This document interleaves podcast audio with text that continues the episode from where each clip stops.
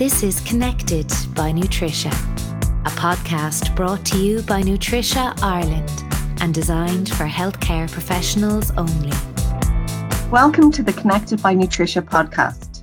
My name is Jennifer O'Neill, and today's topic is about toddler nutrition.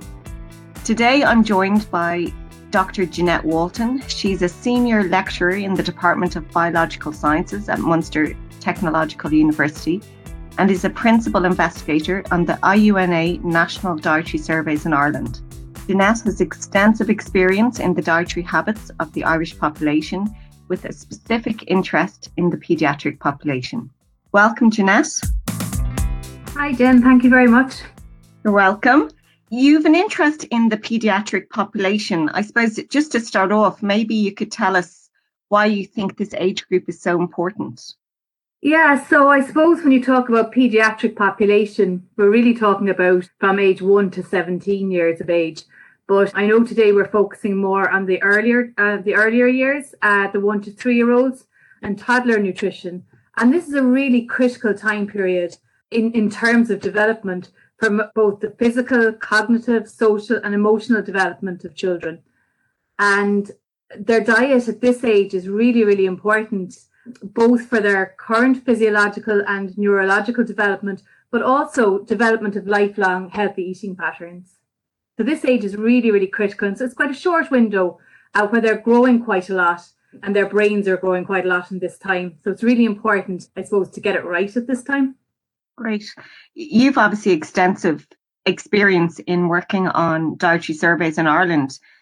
Can you tell us how are toddlers in Ireland doing um, in relation to their dietary intakes?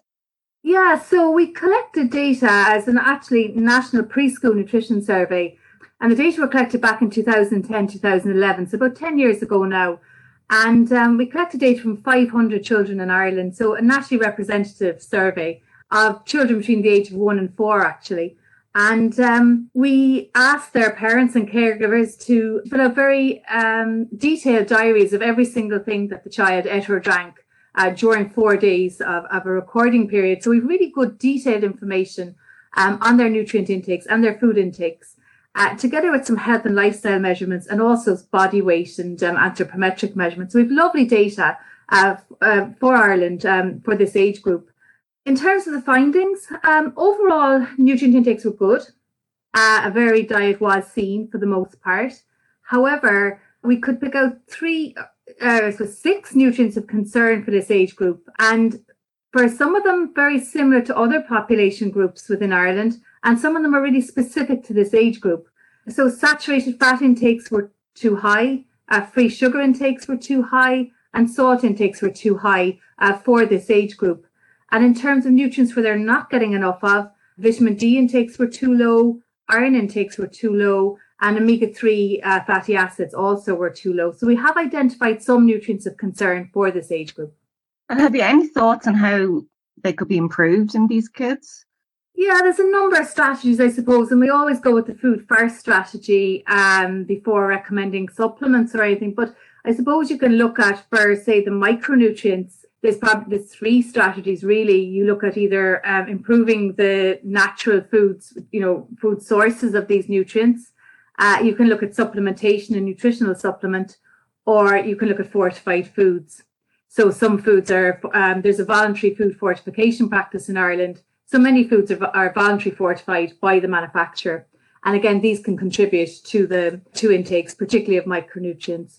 With regard to the high intakes of saturated fat, free sugars, and salt, we're seeing this across um, many of the population groups in Ireland, not just our young children. And again, reformulation is one of the answers here. And again, there's voluntary reformulation uh, for salt. There's a salt reduction program in Ireland, which is encouraging manufacturers to, to reduce their salt content of their foods. And that's been quite successful to date. Okay. And in your research with using the data from the National Preschool Nutrition Survey, have you looked at any kind of strategies that might work? Yeah, uh, particularly with vitamin D and iron, because this is, a, as I said, is a really critical period where we know that there's a link between early childhood nutrition and later life, and that you only have this window really to get those nutrients. So we did look at a number of strategies here, including supplementation, fortified foods, and also the role of young child formula within the within the children in Ireland to see what the current intakes are and if, if, if any of these play a role. And we did see a role for young child formula in relation to um, improving vitamin D and iron intakes. And theoretically, we've seen a role for both supplements and uh, fortified milks also. Okay. And that's all really interesting. Has obviously this is the first time we've had data in this area, and there's been a lack of I suppose, guidelines and policy in relation to the one to three year olds. Has public health policy or guidelines changed as a result of any of the research that you've conducted through the surveys? Yes. Yeah, so we're very, very lucky actually that um, these data are really, really rich data. Not every country has data on on, on the on young children, and um, this was the first survey in Ireland collecting data on the dietary intake of this age group, and it has fed into the scientific recommendations for food-based dietary guidelines for one to five year olds.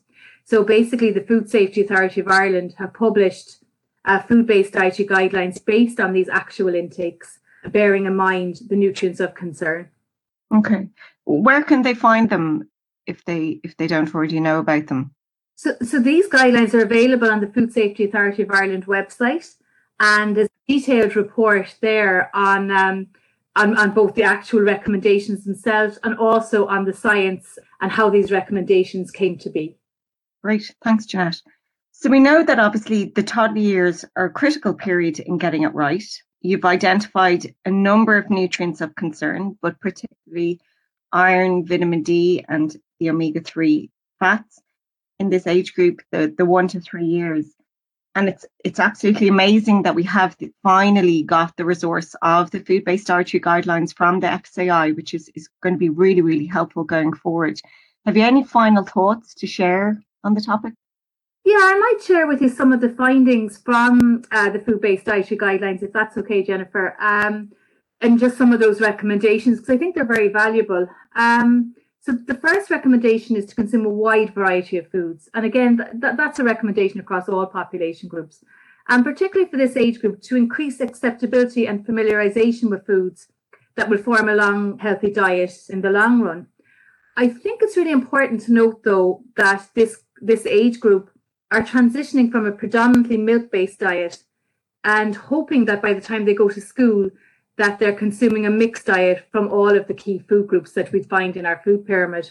So again, the milk group has been identified by the food-based dietary guidelines as a really important group for this age group with a recommendation of 550 mils of milk being consumed throughout this period and reducing it down from when they're one to, towards when they're three and four. And within this milk group, they're suggesting either full fat milk, uh, low fat milk from age two, and also fortified full fat milks, follow up formula, or young child formula being an option to contribute to iron, vitamin D, and omega 3 PUFAs, as these were identified as being issues, as we mentioned earlier, from the dietary intakes. We could see that intakes were low.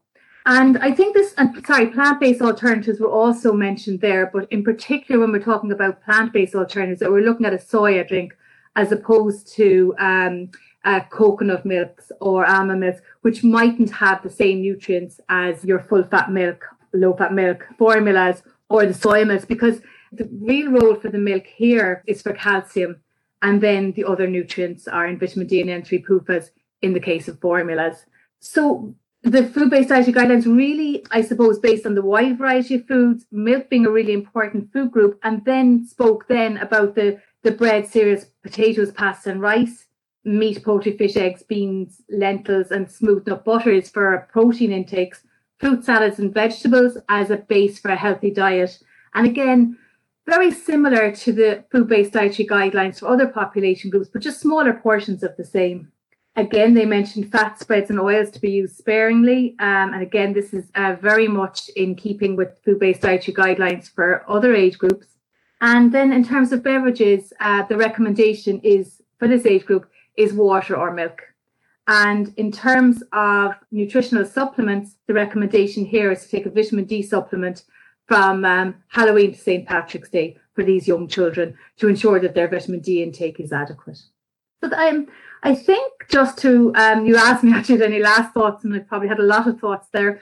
But I think the key thing here is not to demonize any food group, to ensure that the diet can be as varied as possible. But for children who cannot, for whatever reason, or do not for whatever reason, consume a very varied diet, to know that there is a role for nutritional supplements and fortified foods to ensure that the that um, the nutrients of concern are are got at this very critical time. So again, vitamin D, iron, and omega-3 polyunsaturated fatty acids. Great. Thanks so much, Jeanette, and it's been lovely talking to you today. Thank you very much, Jennifer. It's been a pleasure. This is Connected by Nutricia, a podcast brought to you by Nutricia Ireland and designed for healthcare professionals only.